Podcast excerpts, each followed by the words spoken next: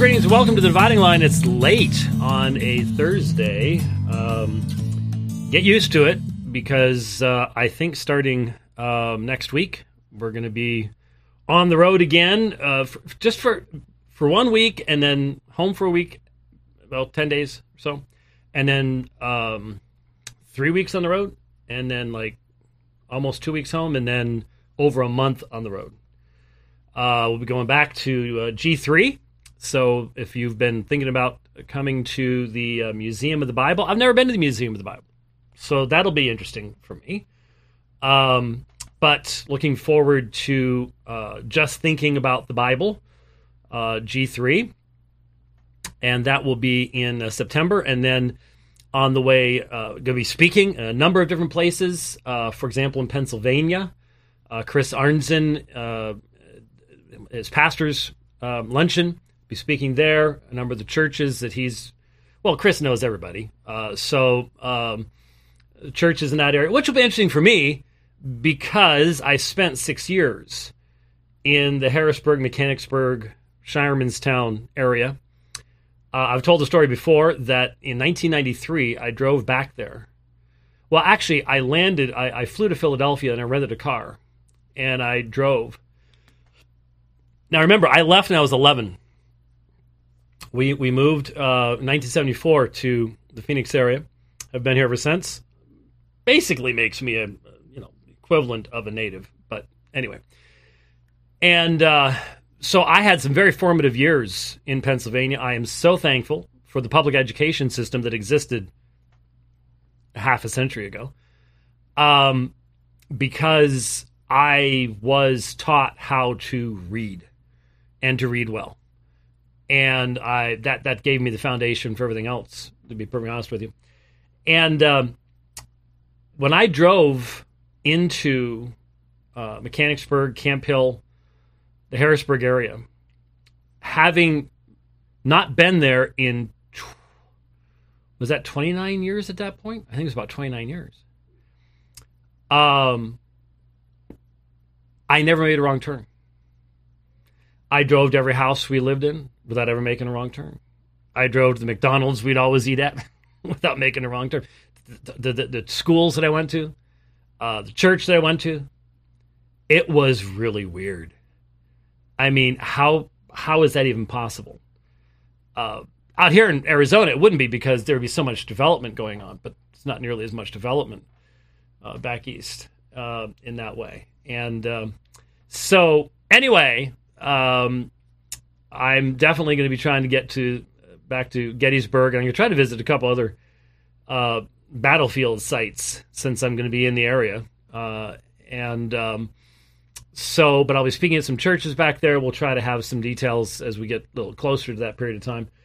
Uh, it, it's these days. It's always there's a lot of uh, there are there are movements within Reformed evangelicalism that borrow from the left's playbook, including cancel culture. And I'm just simply aware of the fact that there are more and more places that if they advertise I'm going to be speaking or something like that, they're going to get more and more resistance. Um, more and more pushback. Yeah, you don't really want to. He's, nah, you know, he used to be okay, but not anymore type stuff won't get overly specific, but that's that's how it's uh, how it's working. And um, so you know you want to you want to let everybody know, but at the same time you don't want the local church to have to put up with all the garbage that gets thrown around. And uh, it's just the the day we live in. That's always been an issue, but it's much more so one now. Um, uh, but anyways, we're gonna be on the road and uh, a lot, a lot, a lot, a lot. So uh, Ultraman will be back in the corner because uh, uh, uh, you know Chris Onholtz gave that to me, and you know Chris is Chris is getting up there. Now I hope he realizes that if I hadn't if I hadn't been sending him elf stuff and retweeting his stuff, you know, he's gotten some opportunities because you know we were showing him the love. He a few times wasn't certain that it, all that elf stuff really was love. But now I think maybe in hindsight he's going, hmm, uh, so, so, anyways, uh, we'll be on the road and um, pray for traveling mercies, safety. It's a lot of driving, and um, but uh, we're l- really looking forward to getting a chance to get out there. And again, as I mentioned in the last program, um, Redemption Hills Church in uh, Denver. I should have had my uh, uh, calendar program up here uh, because I didn't give you the details on this. No, I do not want to install the update. It, why does that always work that way? It happens to you too, doesn't it? Yes, it does. Uh, that will be uh, the 12th and 13th of August. August 12th, 13th, Redemption Hills Church in the Denver area. And uh, I'm looking forward to that because, well, I always look forward to speaking with Jason Lisle. Jason Lisle is the smartest man I've ever met. He's also one of the most humble men I've ever met. He's a complete nerd and geek, just like me. Um, and so we get along real well along those lines as well. And um, so it's always fun to, to speak with Jason, but he's going to do his fractals presentation. I've wanted to see that live. Uh, I'm gonna I'm gonna bring my uh, I'll bring my iPad with some of my best fractals on it, and I'll just sort of jump up and go, "Look, look! I've been doing this forever." and he'll say, "Sit down, White," and uh, we'll go from there. So anyway, uh, that's how that's how that's uh, all gonna gonna work out. So, um, and at least for the moment, it looks like the gas supply will be fairly um, uh, consistent, abundant and maybe a little bit cheaper than it would have been last month. Uh, still a whole lot more than it's been in the past, but there you go. Uh, whether whether the thin skin of civilization will will will rupture, uh, I I don't know. Uh, you you really do have to do have to wonder. Uh, half an hour ago, Canon Press uh, retweeted a tweet from Right Wing Watch. Now, I remember when Right Wing Watch uh, started, and uh, you know, it's spun off into this crazy leftist loony bin stuff. But um, they have a clip from Doug Wilson. And uh, here's here's what Right Wing Watch says. Christian nationalism isn't enough for radical right wing pastor Douglas Wilson. Quote How many of these Christian nations are there supposed to be? No set number is given, but the simple answer is all of them. All the nations of man are to be brought into submission to Christ. End quote. Now, it's amazing. That's that's not what I was raised with. Um, I was raised with the idea of of personal evangelism only. That's not supposed to. The weird thing is, looking back on it, I never asked the question. Well, if you really did that, wouldn't that have a long term impact on things? I mean, and you know, if you have a really pessimistic eschatology, no, uh, because it's there's always, you know, again, from my perspective, as I have had my shift in eschatology, I was reasoning from the bottom going up rather than from the top going down and led to all sorts of weirdness. But anyway, what Doug is saying really catches a lot of people. You know, well, what, what, what do you mean? All the nations of man are to be brought into submission to Christ. Well, if Christ is King of Kings and Lord of Lords, if part of the proclamation is that as risen Lord, all authority has been given to him in heaven and earth, that authority is not just a spiritual authority that is basically limited to a small percentage of humanity, but in fact is the great hope for all of humanity. I mean, just just think just think about the hopelessness of the world today, the hopelessness of secularism. What is the answer?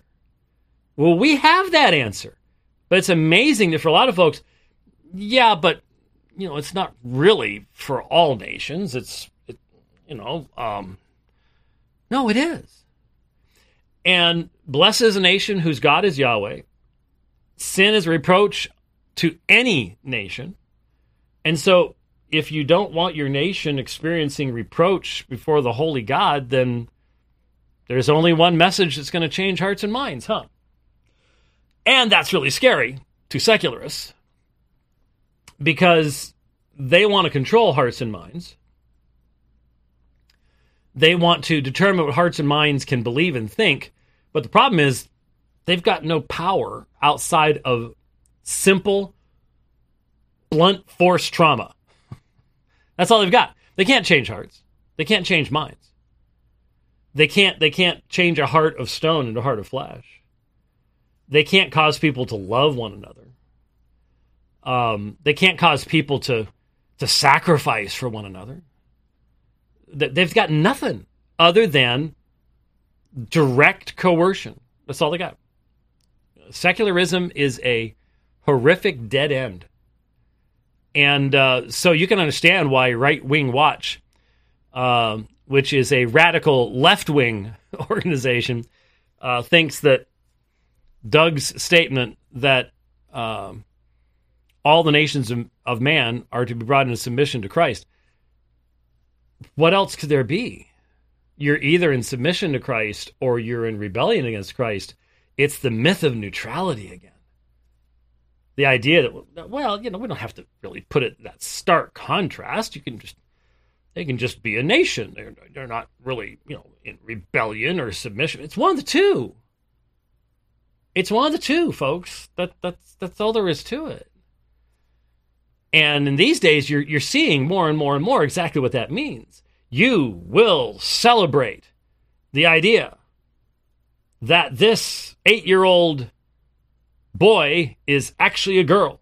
You will celebrate it or we will ruin you. There you go. That's that's what these folks are about. So um, yeah, Canon Press is going their their quotation when they when they quote tweet the right wing watch is Kiss the Son, lest he be angry and you perish from the way. When his wrath is kindled but a little, blessed are they that put their trust in him. Psalm 2 2.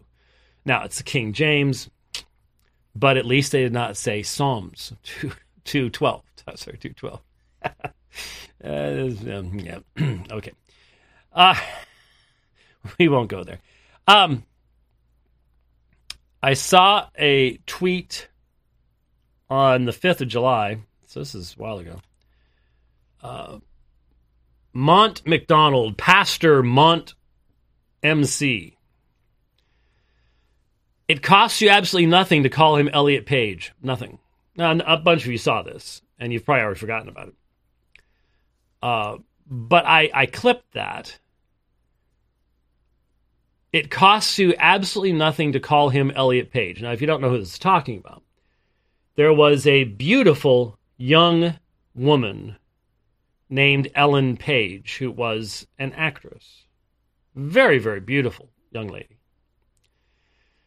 But lacking a proper um, home foundation and worldview foundation, she, along with so many others, uh, was sucked into the deception and the destructiveness of the transgender insanity and has um, destroyed her body. The, the, the term that that even big tech demands that you use is has transitioned. There is no such thing. There is no such thing. Even if we could find a way, and we haven't done it yet, and if we ever do, it'll probably be massively destructive, cancer causing, life ending, and cost who knows how much money to literally change the DNA structure of every cell in your body.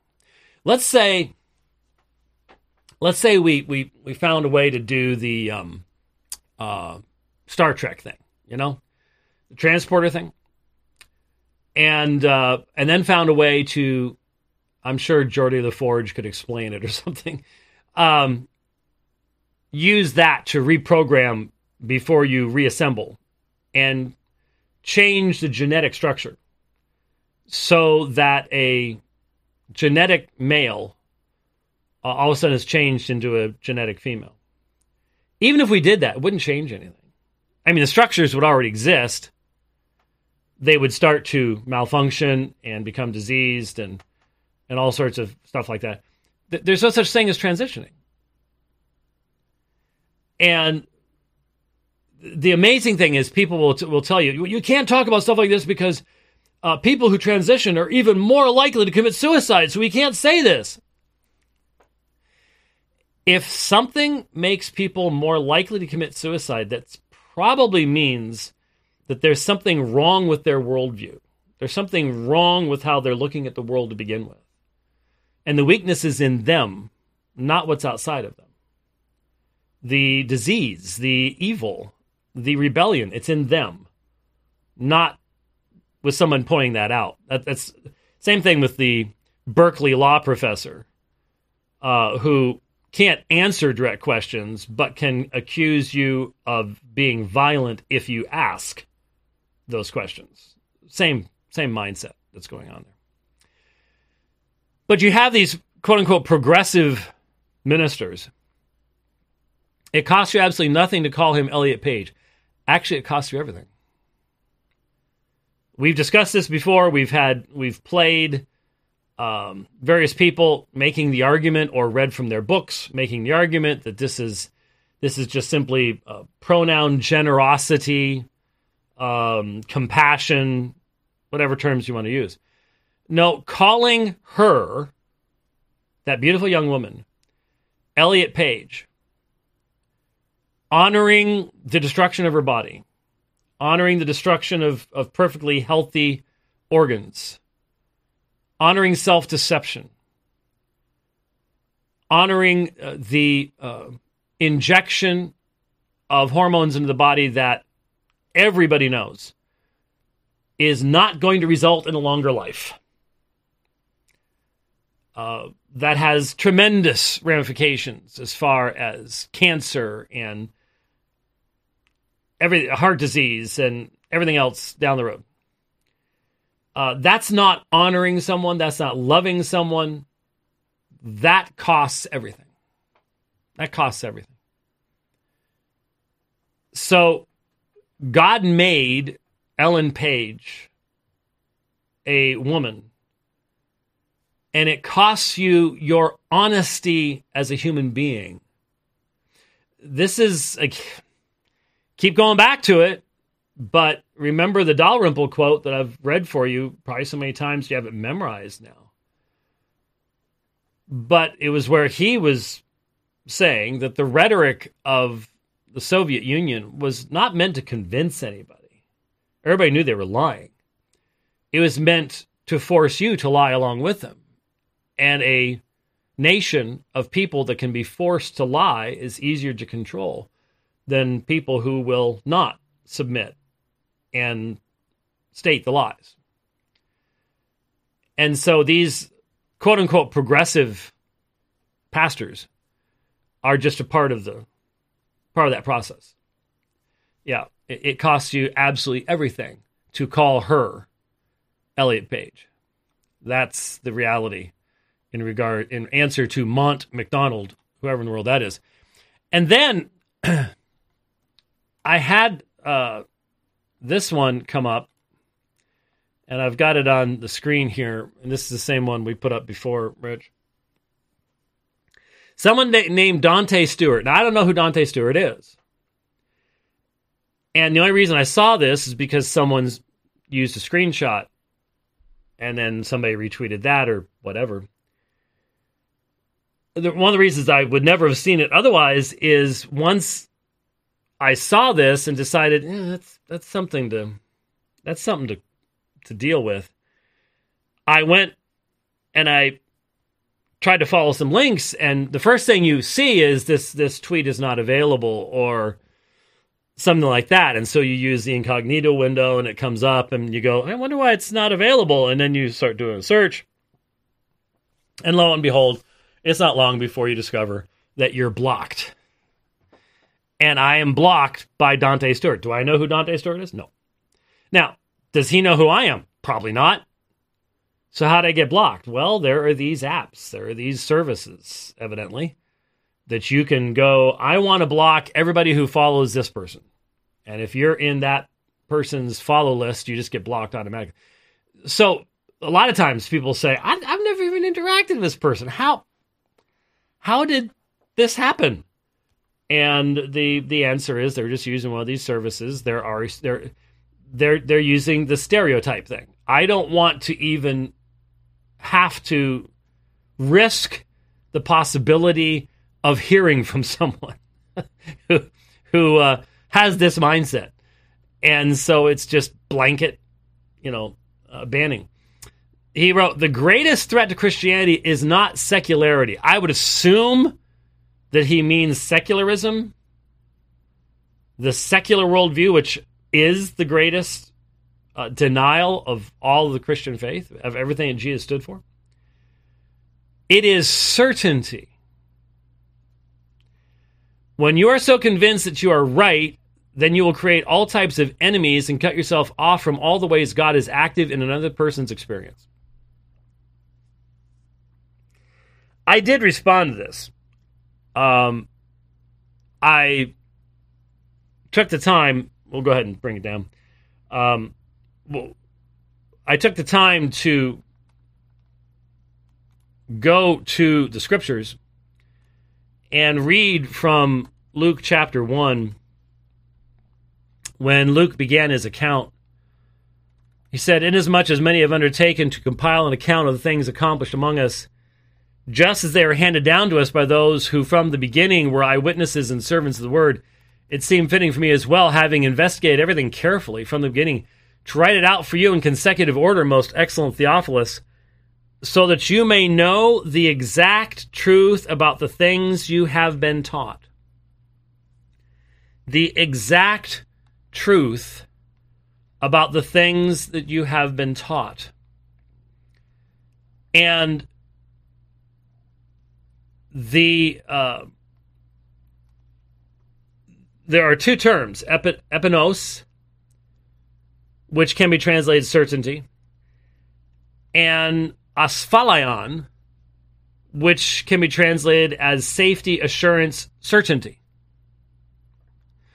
So Luke is saying to Theophilus that the reason that I'm writing this to you is so that you may have certainty the very thing um, that we're told is the greatest danger to Christianity is the thing that Luke says I want to I want to provide uh, by giving you this accurate account of what happened not only in the life of Jesus but then in volume two uh, called Acts, the Acts of the Apostles, the foundation beginning of the church. These, we are told, are a great danger uh, to us all. It's um, you, you just can't make these things up. So Dante Stewart, someone you probably would not benefit from um, listening a whole lot to. So then I got this uh, brief clip that I, again, Twitter's useful. Twitter's useful. You you follow a couple hundred people, there are certain people out there that post, you know, there's some people who put a lot of time into posting stuff, woke preacher clips and bad preacher clips and and uh, stuff like that, and sometimes can't even keep up with all the stuff that they crank out.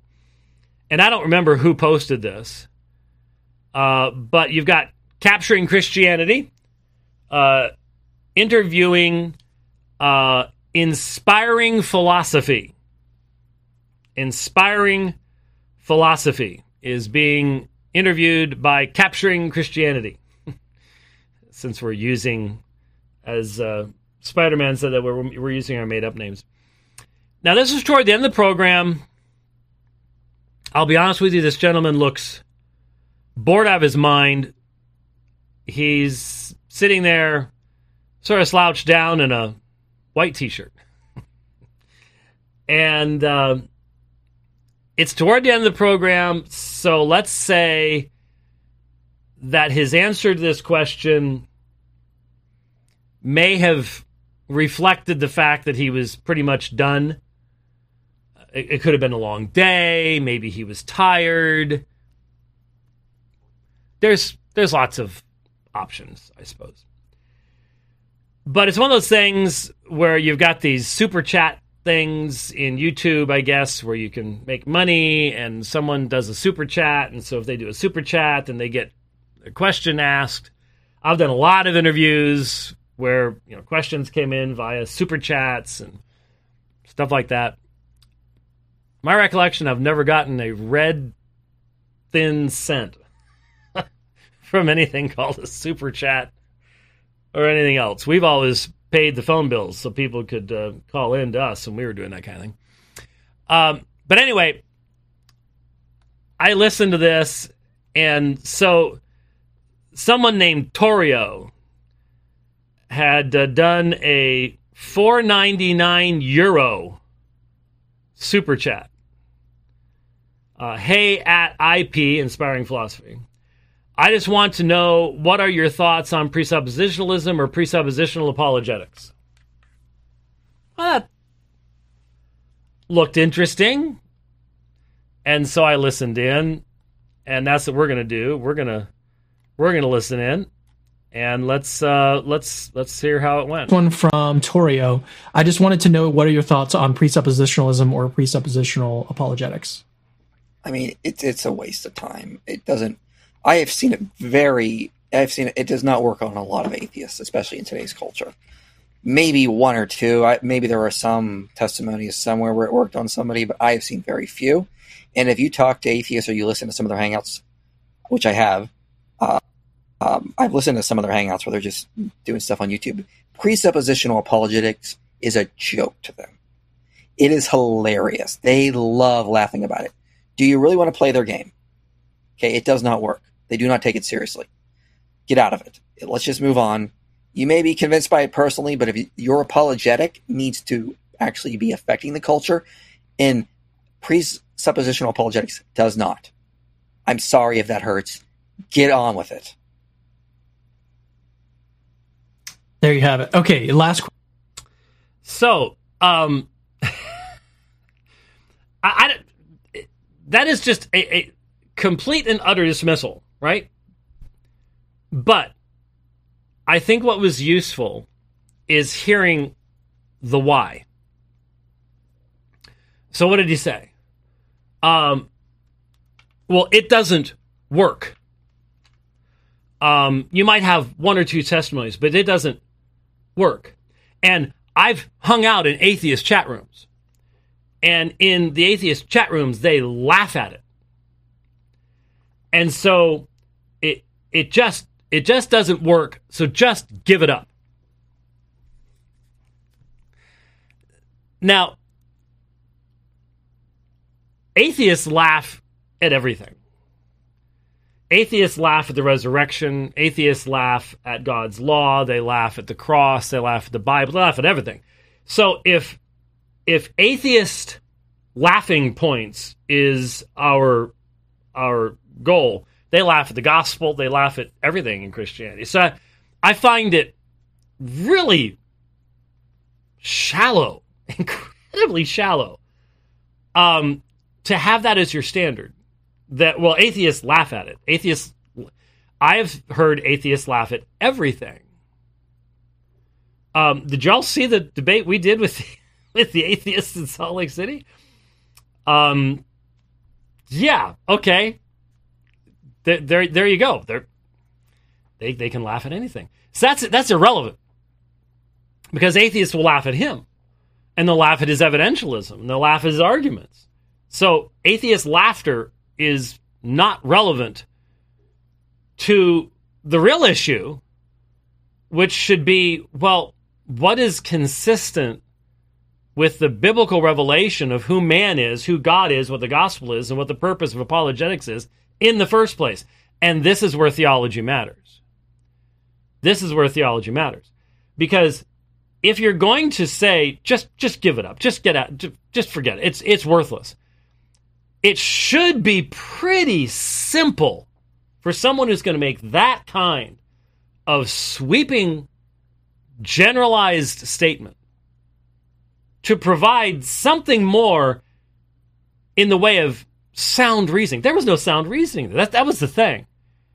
Is is that okay, you You think you're inspiring philosophy. Okay, then why didn't you give any meaningful response to that question? That was childish. It was surface level. Now, did I get the feeling that he had read any of this stuff? No, I didn't get that feeling. Or if he did, with any any level of uh, concern, uh, any any level of listening, maybe maybe there's some maybe there's some stuff in here that is worth is worth thinking about. You know, I mean, there's been a lot of people who've come to those conclusions. I mean, I uh, you know, I, I just opened up to page 102. So then, the Christian apologist whose position requires him to hold that Christian theism is really true and as such must be taken as a presupposition which alone makes the acquisition of knowledge in any field intelligible, must join his friend in his hopeless gyrations so as to point out to him that his efforts are always in vain. We cannot prove the existence of beams underneath the floor if by proof we mean that they must be ascertainable in the way that we can see the chairs and tables in the room. But the very idea of a floor as the support of tables and chairs requires the idea of beams that are underneath. Um, this is interesting. I I went from one yellow marker that you can tell I did this many many years ago, 30 some odd years ago or more, to another marker that actually stand stood the the the test of time. It's interesting how that Actually, the, the paper on this one's pretty good um, in comparison to some. Anyway, um, I, I we have so many uh, quote unquote former presuppositions. This guy doesn't claim to be a former presuppositionalist, obviously, but there are so many others that have decided that now that they're classical theists that they're not presuppositionalists anymore. And when I hear them giving their reasons why, I go, "Well, I'm I'm glad you've moved there because you never was you never were one to begin begin with. You didn't understand what the issues actually were." But has he has he read something like this? Van Til's Apologetic by Bahnsen, Readings and Analysis. Maybe maybe Frame's work. Uh, maybe Oliphint's uh, Covenantal Apologetics work. maybe that. No, I didn't get that feeling because you know these guys that are the big philosophers um you would think that it would be really really easy to do something more than that kind of simplistic dismissal or the angry stuff that you get from young Christian intellectuals, new Christian intellectuals, whatever they think they are. Um, you know, the these these just brilliant young guys that you, you never see them out doing much, but they're they're big in Facebook and things like that. When you when someone asks a question like was asked in that video clip, um, minimally you would think that a Christian response, let's say let's say you reject presuppositionalism, would be a to accurately define what presuppositionalism is. If if you want if you want your audience to hear what you're saying and to be benefited by it and to uh, to really learn why they should avoid this, you're you're going to want to define it. I don't p- hear people doing anything other than repeating accusations as if they're definitions. He didn't even try to define it. Did you notice that? There was there was not a word of definition. So you don't even know what he's rejecting. Or and you also don't even know if he knows what he's rejecting, which I have no reason to believe he does. But there was no no not even an attempt to go, well, first we need to understand that, you know, the issue here is starting points. Starting points for epistemology, starting points for how we know what we know. And key to all of this is the assertion by the presuppositionalists that if you live in God's universe, uh, then he, being the creator, becomes the ground of knowledge, and that you cannot give a rational defense of how you know in God's world that does not begin with Him as the creator. Because He didn't make mankind as the center point of the universe, He is the center point of the universe. It is by knowing Him that we can know truth. And further, the presuppositionalist is likewise saying that there is a fundamental problem with mankind. That is, mankind suppresses the knowledge of God. The knowledge of God gets through, but it is suppressed by man. And man must be faced with his own existential situation that he is a creature who is suppressing the knowledge of his creator.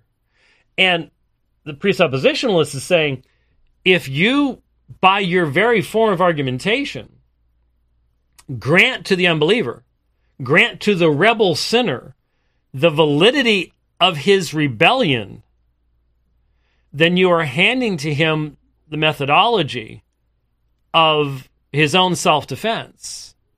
He is, in fact, a creature that has climbed up onto the throne of the creator and is demanding to be treated as if he is the judge. You're you're actually saying to him, "Yeah, you you go ahead and you you judge. And I'll I'll give you more and more truth for you to suppress."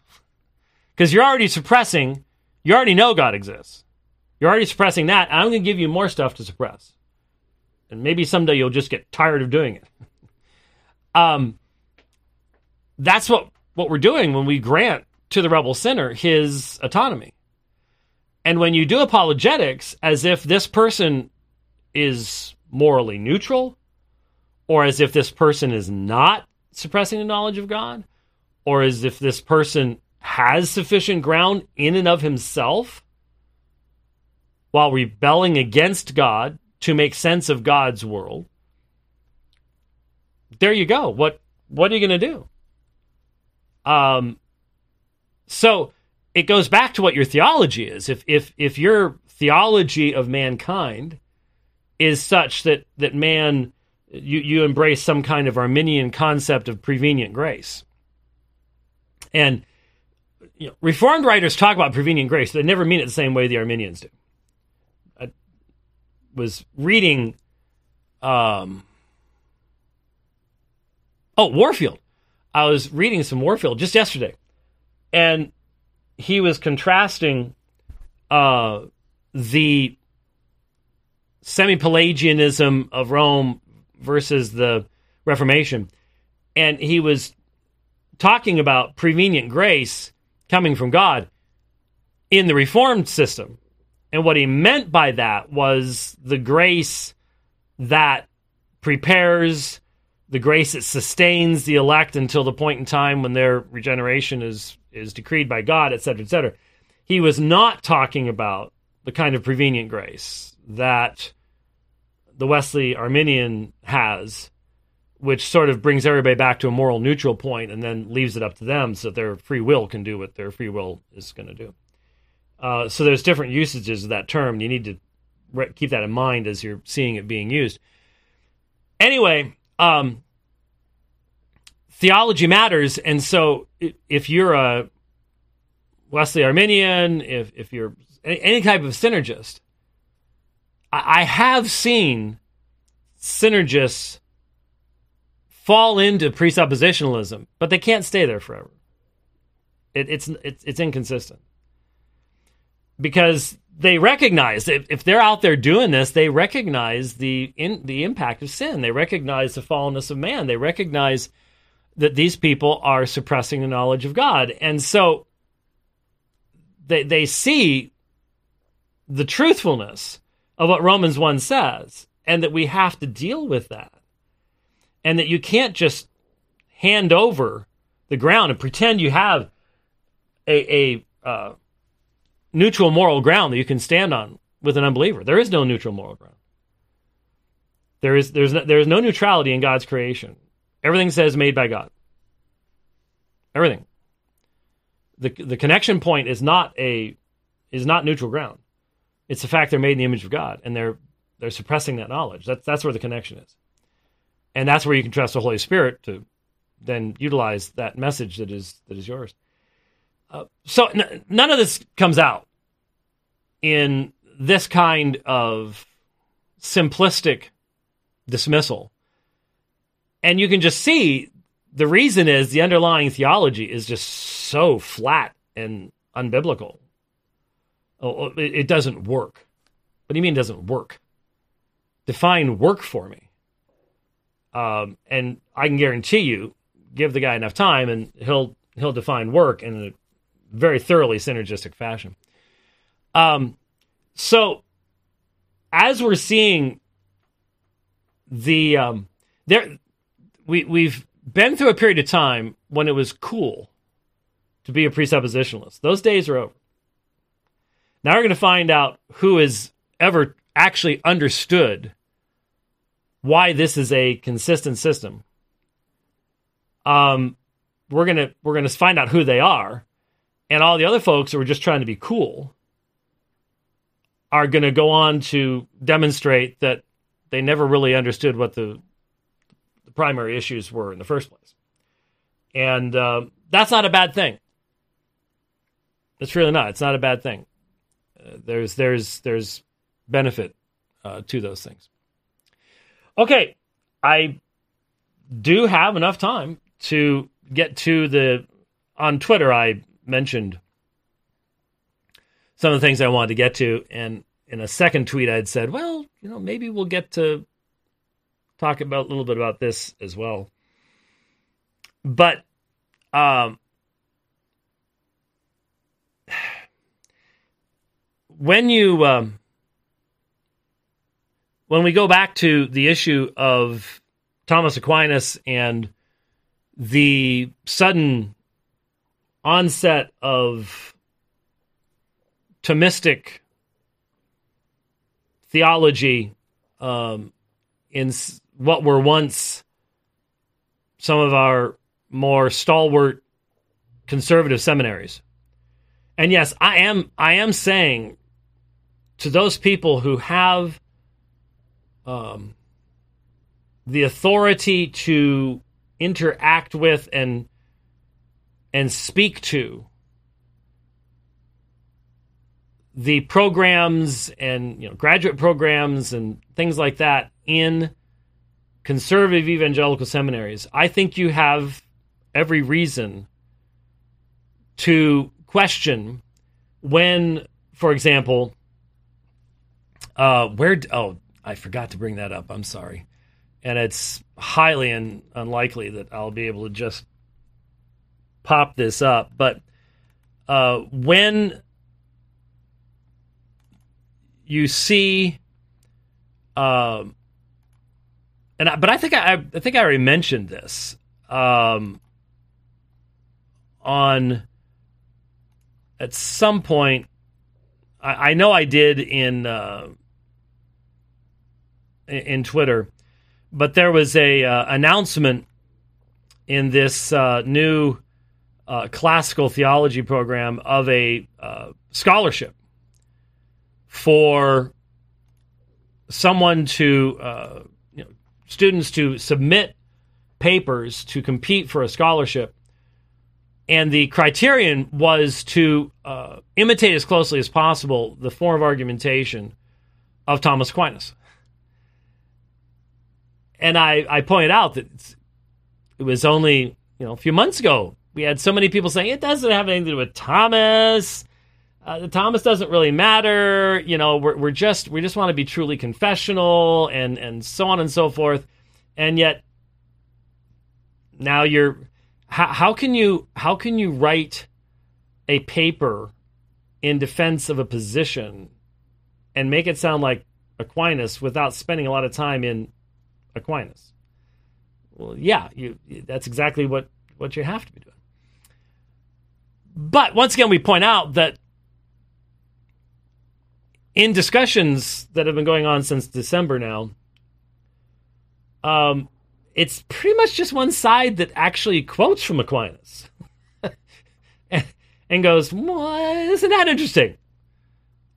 And um, so you may recall just a matter of weeks ago, barely a month ago, probably, there was a fair amount of discussion about John chapter 10, verse 30. And Jesus's statement, I and the Father, we are one. And we looked carefully at that and we you know, pointed out the, the number of the verb and the relationship. Remember, we put it up on the big board in the other room and we you know, walked through it. Um, but what I didn't include in that presentation was Aquinas's commentary. And I'd like to provide that to you because I think it's fascinating and maybe will help all of us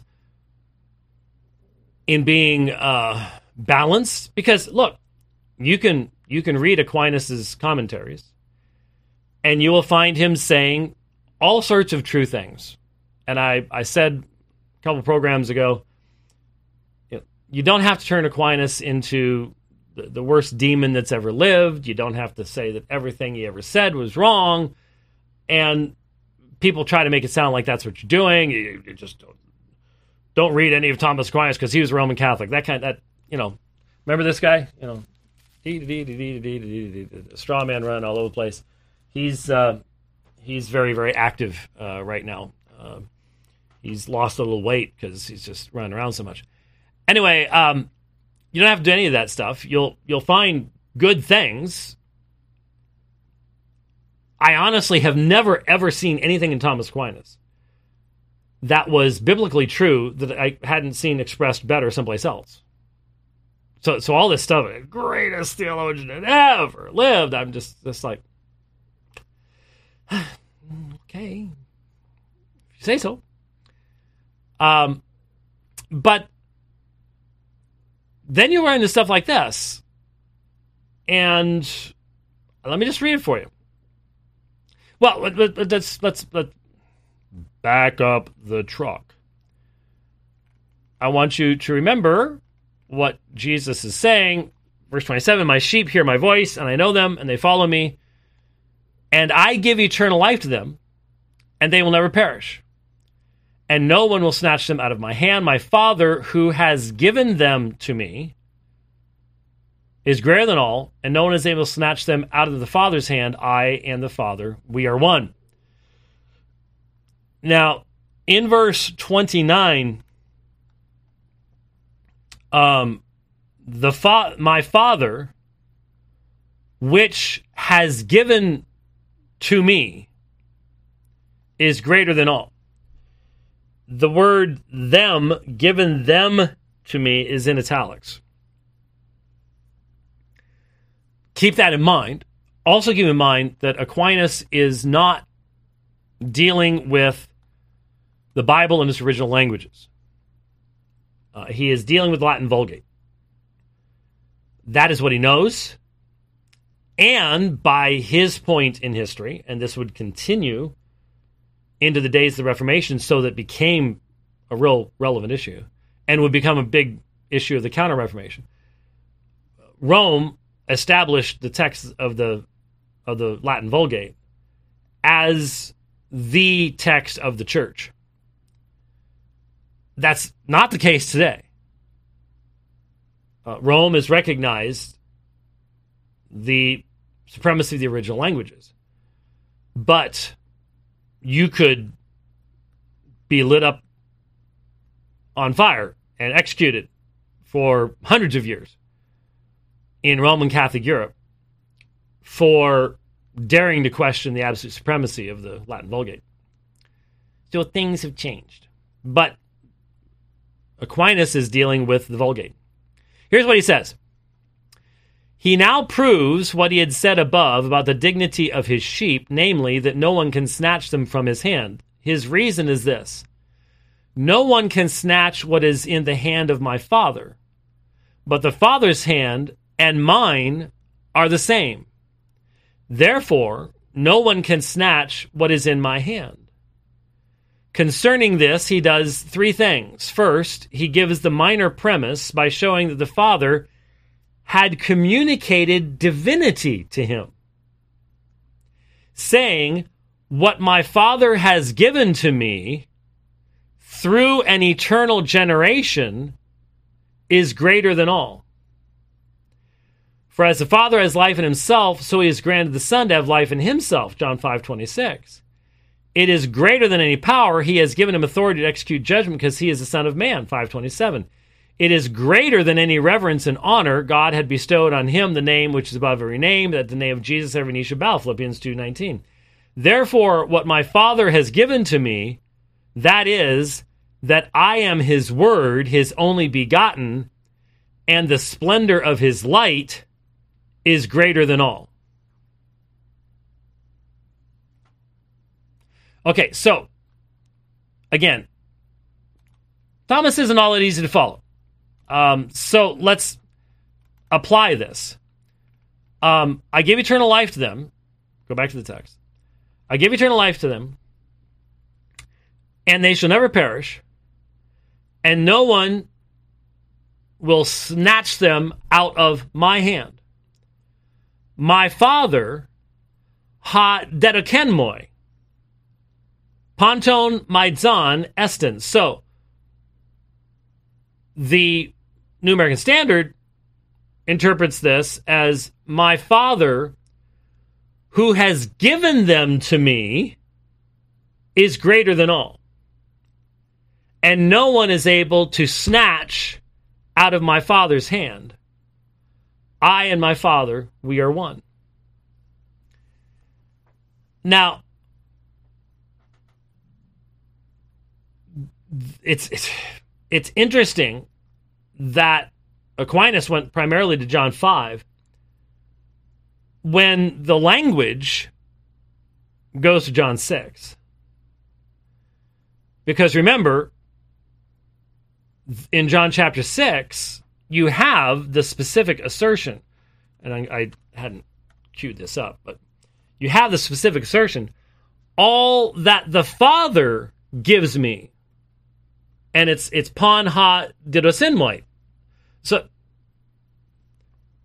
it's very clear that John intends the reader to be hearkening back to right there. All the Father gives me will come to me, and the one coming to me I will never cast out. So he's come down of heaven, not to his own will, but the will of the one who sent him. And this is the will of him to send him, that of all that he has given me. So, hina pan ha dedokenmoi, I lose none of it. That can't be deity. That can't be divinity. This isn't begettal. This is talking about the elect of God. And there is in the gospel of John, especially John 6, John 8, John 10, John 17, this glorious reality of the fact that there is a sovereign transaction. It's part of the Pactum Salutis. It's part of the interaction of the divine persons. And again, when you when you say the only way that you can distinguish between Father, Son, and Spirit is ad intra, you destroy all this. You just you flush it down the toity. You can't have any of this stuff going on. You can't have the Son voluntarily doing things. You can't you can't have the Father giving a people to the Son. But it's right there. And it's beautiful. I, I'm not willing to give it up. I it isn't amazing. I'm literally having to say to my fellow reformed brother, I will not give up the beauty of the fact that the Father gives a particular people to the Son, entrusts them to the Son to be their perfect Savior. And he can be their perfect Savior because he's God in the flesh. and he has the power to save them to the uttermost. I thought we all believed this stuff. But anyway, so this is where it's going to. Uh, that of all these he's given me, I lose none of it, but raise it up on the last day. All the Father gives me will come to me. So you have this beautiful relationship between the Father and the Son. And so my Father who has given them to me is the obvious understanding. But Thomas doesn't even go there. Instead, as I said, what he's what he ends up saying is that concerning this, three. He gives uh, he gives the minor premise by showing that the Father had communicated divinity to him, saying, "What my Father has given to me is greater than all." Than all what? in the context, the Father is greater than all. No one can snatch them out of the Father's hand. So there is no power that can snatch from the Father's hand. But John chapter 10 is not saying my hand and the Father's hand are simply one hand because the Father has given the, pe- the, the elect people to the Son. We are united with the Son. He is the God man. We are in Him. 10 times in Ephesians chapter 1. In him, in him, in the beloved one. Right? Or, or, or, are we getting rid of that now? Hope not. I'm not. You shouldn't either. But in him. So there is a distinction that is drawn. And it's a beautiful distinction. And it's central to the gospel. And so the, the interpretation gives, therefore, what my Father has given to me, that is, that I am his word, is only begotten, in the splendor of his light, is greater than all. Well, the Son is all those things, but that's not what this passage is talking about. That's not what this text is talking about. So, how does he come there? Because he has an external system that he has developed that is the determinative factor in his exegesis. And if this is great tradition exegesis, which we're told we're supposed to be doing, and if this is pre modern exegesis, how come I can poke holes in it so easily? And if I can do it, then oneness Pentecostals can do it, and subordinationists can do it, and Mormons can do it, and Muslims can do it, and and yeah, I've debated all those folks. So I see how they could do it. Now, well, but but he said good things someplace else. Uh, uh, fine. I don't agree with every single comment that John Calvin makes or whatever else, but